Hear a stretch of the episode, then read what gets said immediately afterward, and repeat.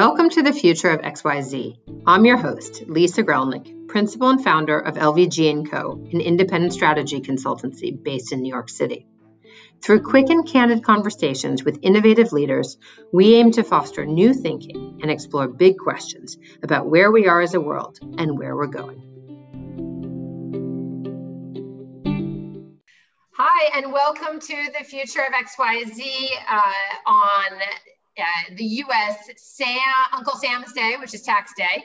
Um, we are talking today about a subject that has nothing to do with money other than one is printed. Um, and we are talking about the future of print. Uh, and we have with us two really, truly phenomenal guests. Um, the first, uh, Nicole Katz, is the CEO of Paper Chase Press. Uh, Paper Chase Press is a second generation family run uh, printer and bindery based in LA. Um, who does just outstandingly spectacular printed work and bespoke print for, I mean, artists and major brands and designers and studios and just remarkable. And we'll hear from Nicole. Um, thank you for joining today. And um, Chris Harrold is the Senior Vice President uh, at Mohawk Papers, which he's uh, about to, at the end of the month, retire from after a 30 year career um, so congratulations on that, Chris. That's a big change. But Mohawk Paper is probably one of the preeminent American paper companies, fourth generation, founded in upstate New York in 1931, um, and been going and evolving ever since. Uh, so, Chris, thanks so much for joining us on Future of XYZ today. Great to be here.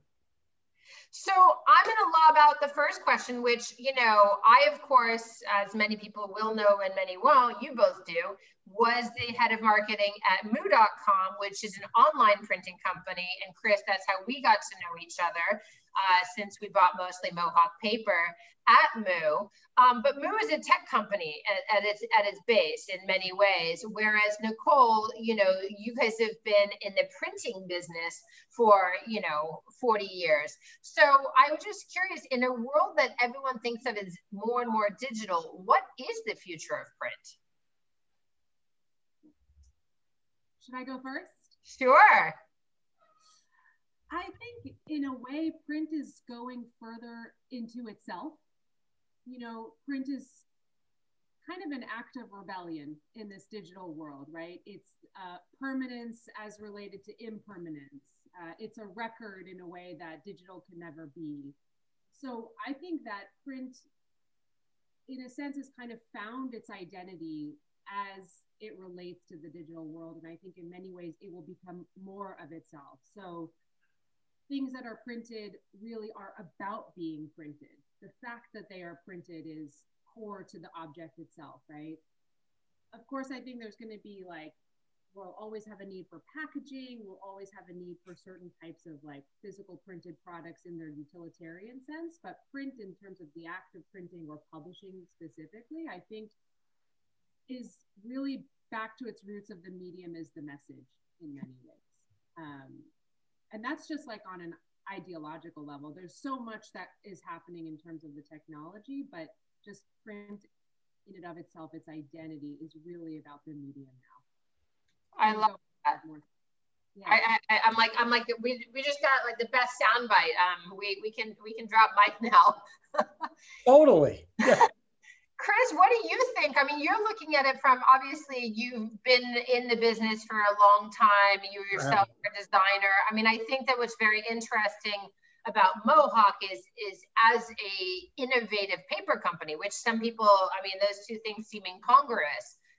can you talk about what you think the role of print is and the future of print in light of what's happening in the world? Well, Nicole, you're in my head. I mean, that is exactly how I feel. I mean, the word permanence is really significant. I'm, I'm to, I'll give you a citation and a real live example. I, um, you know, we, gosh, I don't know, four years ago, maybe in this ongoing series we've published um, called the Mohawk Maker Quarterly, super interesting content curated by and designed by a great design firm, Hybrid Design in San Francisco um, there was an issue, one issue um, and and and we uh, were able to clip some information from Vint Cerf, who is the chief internet evangelist at Google. He was like one of the, like like the grandfather of the actual internet, right? Um, in in Vint Cerf, this is the quote I was searching for on my phone. This is what his observation is. He he would had said in an interview a number of years ago, "We're facing a forgotten generation or even a forgotten century." Mm-hmm. because everything's virtual, right? All this digital information resides out there. And he went on to say, if there are photos you, photos you really care about, print them out. This is not a Google kind of a thing that you would normally associate with Google. And, and, and a real live example, though it isn't a photo, is you know, I, I, was just visiting family and unearthed a letter we had never seen from my grandmother, who would be 125 or something. In it's those mo- those physical objects it, it was printed by her hand. It's so powerful because print has um, i like to say print has geography yeah. right? There's a shape and a size and there's a place in a book you know where you're about two-thirds of the way through right? You know how to find that physically. But touching that piece of paper was touching a woman i never knew. And in her hand this the expression of her handwriting was really really powerful and riveting. I just shared it on another like sort of zoomy session and it was like what just happened here? Like it, it was she described a time in the 1930s vividly and awkwardly as a woman who didn't go beyond sixth grade and ended by saying don't show anyone my writing. She had sent it to my mother. She was she was embarrassed about what so oh, uh, right. So it? as artifact as object as permanent record nicole i couldn't agree more. I think print now in the context of digital is coming up in super high relief as being really important and valuable. Or Vint Cerf you know uh, you know sort of like pointing to us and saying watch out. We don't want to lose a, a century or a, a generation of information. So there's i mean I, I just want to add to that and say that i think in many ways social media has become culture. Not that it's a form of culture but that it has become our culture. And it is all about instantaneous experience and then moving away from it right? It's it's just this it's meant to be just a momentary experience. So so much of culture is really kind of enmeshed in that right now is so yes. much about momentary experience a reaction right? It's all reactionary. So true. Print yeah. is so the opposite of that you know? Well that's slow that is the slowness, right? That's what you just said. I mean, it's slow. And there's something so powerful in that slowness. And Chris, you, you, you bring up something really interesting about the history of the record. And I, I give this talk that just sparked, and it's all about innovation and disruption and constant change. And, you know, the first innovation was fire for man. You have the wheel, but actually the printing press is the beginning of the recorded record. And the printing press in the history books you know, along with electricity and gravity and some other, you know, findings, but we didn't create those. We created the printing press, right?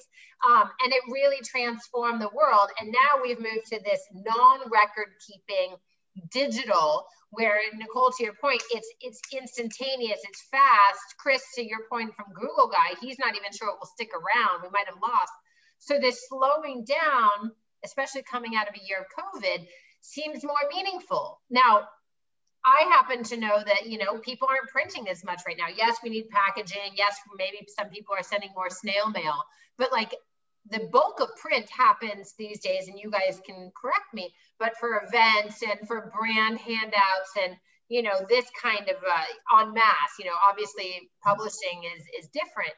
But what do we what do we think is going to happen when the world reopens? Um, are people craving having that kind of more tactile connection between people and ideas and something more permanent? I mean, that depends, right? I mean, yeah. right, Nicole? I mean, it's like, yeah, yeah, right. I mean, the important stuff. Yeah, look, I I don't believe everything should be printed. Agreed. I'm not a proponent of print for the sake of printing, right? I believe that it's really about the product itself, what it is that you're making. If the act of making it is an exercise in your understanding of it, Mm-hmm. I feel like I'm very much in support of like a holistic process from conceptualization to the production of the actual piece. I think that when the world starts to open back up, there's going to be a lot of enthusiasm about everything that's not digital, right? Yes. Whether it be yes. meeting person or thing, you know, things. Um, and I think that we will get to experience some of that. And I think, yes, people will be probably printing more. You know, there's going to be so much more face-to-face interaction that we've been deprived of, and, and print is such a good uh, touch point for those kinds of interactions. But I think that we are steadily moving to a future where, and I'm talking about just print on paper, right? Because many things will be printed that are not ink on paper, right? We're going to uh-huh. print our food, we're going to print organs, we're going to print cells, we're going to print houses. right? Yeah, exactly. But I think we are moving toward a future where fewer and fewer things are printed on paper. And that's how it should be. Resources are not unlimited and attention is not unlimited. And it really should be about the projects that deserve that space. And you know, to to to to build on something that, that you said, Nicole, I think it's about, you know, that anything that's not digital, right? We've all been fairly well zoomed to death. Um, which is fine. I mean, yeah, the good and bad, whatever. It's another topic and another conversation.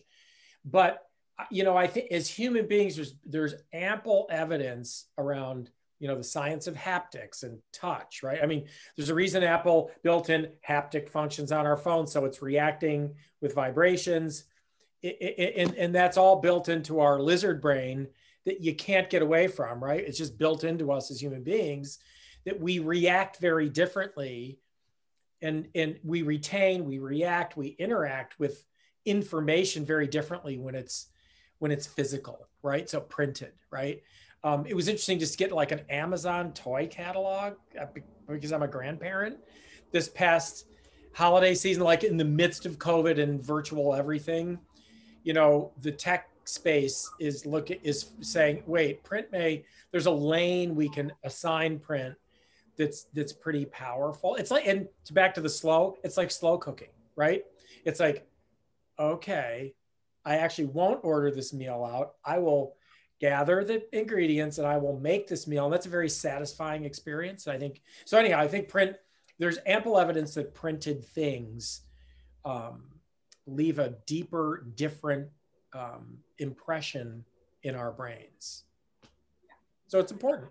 It's important to find those those things that need that level of import and and, and assign them print status, right? Yeah, and Nicole, I mean, maybe you could talk about, you know, a couple of the projects that, you know, you think really stand out in that. I mean, you guys are printing for the biggest names in, in art and design, and as you say, culture and branding. Um, you know, what, what are some of the things that really jump out at you is going to be where, where we're going with this? You know, I, um, I have two cookbook projects right now for digital companies. I have, I'm about to start a third run of a Postmates cookbook, which is like an, a no cookbook cookbook. So it's like a cookbook without any recipes. And I'm also doing a cookbook for Dropbox.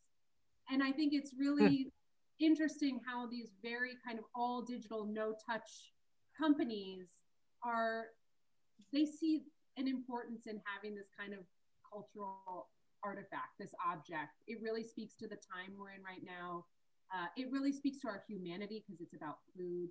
Mm-hmm. Uh, I think that a lot of digital companies need more humanity, right? And and they look to print as a way to express that. And obviously, they're doing it because it's something you can touch, right? And you need to touch things. And it's like Chris said, there's a whole other psychology to objects in your hand versus objects on a screen and how you identify yourself and your relationship with those things. So I think that as the world becomes more digital and, and so many of our clients function primarily in digital spaces, it makes what we do more valuable, right? It makes it more singular, it makes it more special. And I think that's the reason why we've always been kind of um, high quality producer and we're looking we're not the we're not the company for every project right we're really the company for special projects because those moments are really intentional and important right so we really want to craft that connection that's happening it's not something we feel should just happen all the time. We feel like it should be really singular. So I, it's been very interesting. I mean, we we do a lot of printing for Google, for example. We have so many clients that really exist in this no touch world, and we are a great, you know, antithesis to that. What a relief, right, to get a little bit of a break from that experience. Absolutely. I, so there are a number of things that are happening in this space, and it's interesting when we think about, you know, how things have evolved. Um, I, Chris, especially on the paper side, and Nicole, I, I, know on the printing side, there we can talk about things like, you know, you know, waterless dyes and all sorts of things. What is happening in terms of like the demands and the industry standard changes on sustainability, as well as the role of technology in supporting that? um, as as the industry changes. I mean, we have a second generation and fourth generation, both family run business here. You know, who are two of the premier print paper print players in the United States. There's something really interesting about the fact that that is the history and the legacy, and we're still here today. So where is it going, and what's the role of you know sustainability specifically, but also technology and, in helping bring about the fifth and the third generations? Yeah, you know, I mean, I think. Uh, um, sustainability, you know, it's funny. I, I tell people, I, I think greenwashing and the sustainababble are first cousins. Um, because you know, people, it, you know, I, maybe it's digitally enabled. I don't know, but just the terminology has been co-opted pretty weirdly, uh, you know. But it's quite um, in the in in you know in everyone's consciousness for good reason, right? Our planet's sort of all fucked up. Sorry, edit or not. Um, so, so to that point, here we are. We're a factory that harvests trees. We don't actually have forest lands, but whatever.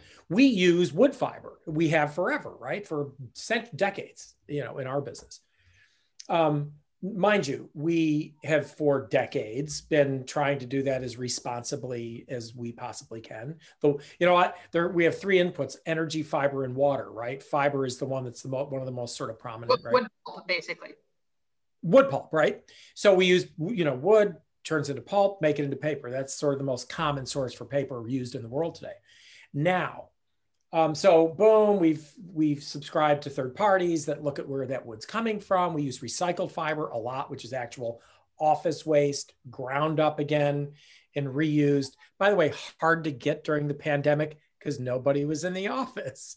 So suddenly waste paper became a bit of a precious commodity. So um, we our our most recent effort, and I think one of our more interesting in in our history, is we're looking to the past paper making practices to craft the future. Here's what that looks like. We're using hemp fiber that we're get, you know, it's a pretty immature supply chain in the North America right now, but we're using what we can get, some from Europe, some from North America.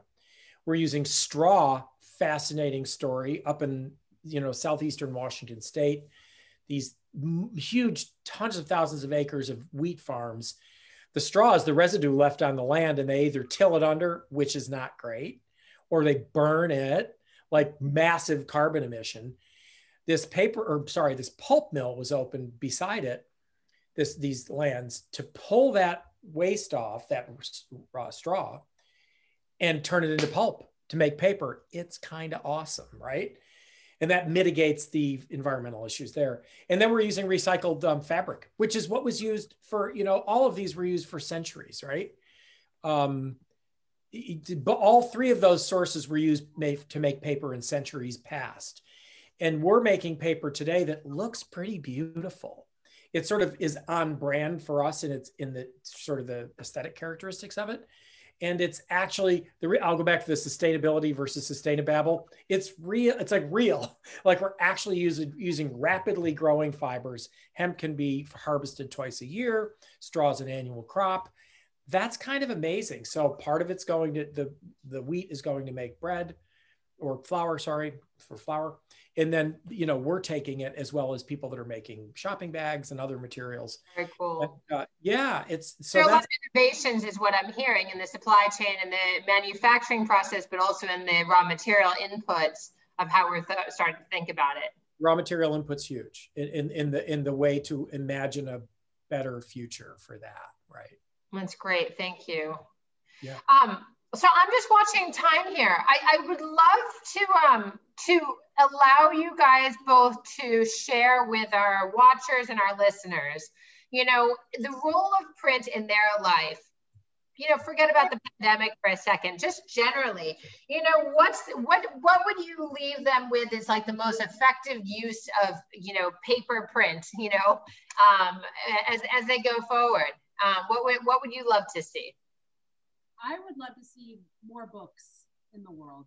I think there is no object that has more kind of baked in integrity than books. And I would love to see the process of publishing and bookmaking become a lot more democratic and there to be accessibility to all types of authors and artists and individuals to make to make their own books to publish themselves um, to put their collections or their thoughts or their artwork or a project out into the universe and to not have bookmaking and publishing specifically be like you know in an ivory tower. It really should i'd like to see that process become more democratic. I don't think the world should necessarily print more on paper. Resources are very limited um, and we don't necessarily need more stuff. But what we do need more of are those objects that are really expressive both to ourselves and to the readers. And I think books, books, any kind of publication, it doesn't have to be a straight up traditional book, but really like any style of publication of putting your work uh, onto paper is just such an impactful and powerful experience um, and is such a meaningful way to connect with people. So much more meaningful than connecting digitally because it's that much more rare. So I would like to see I would like to see kind of the exclusivity of the world of publishing kind of obliterated and let everybody use print as as an expression of their own voice. Thank you for that. I, I, I like that vision actually quite a bit. The, the democratization of publishing is, is key. Chris, what would you say? Nicole so much. She's we're we're very aligned, right? We're very it's weird. We haven't seen each other in a long time, but very aligned.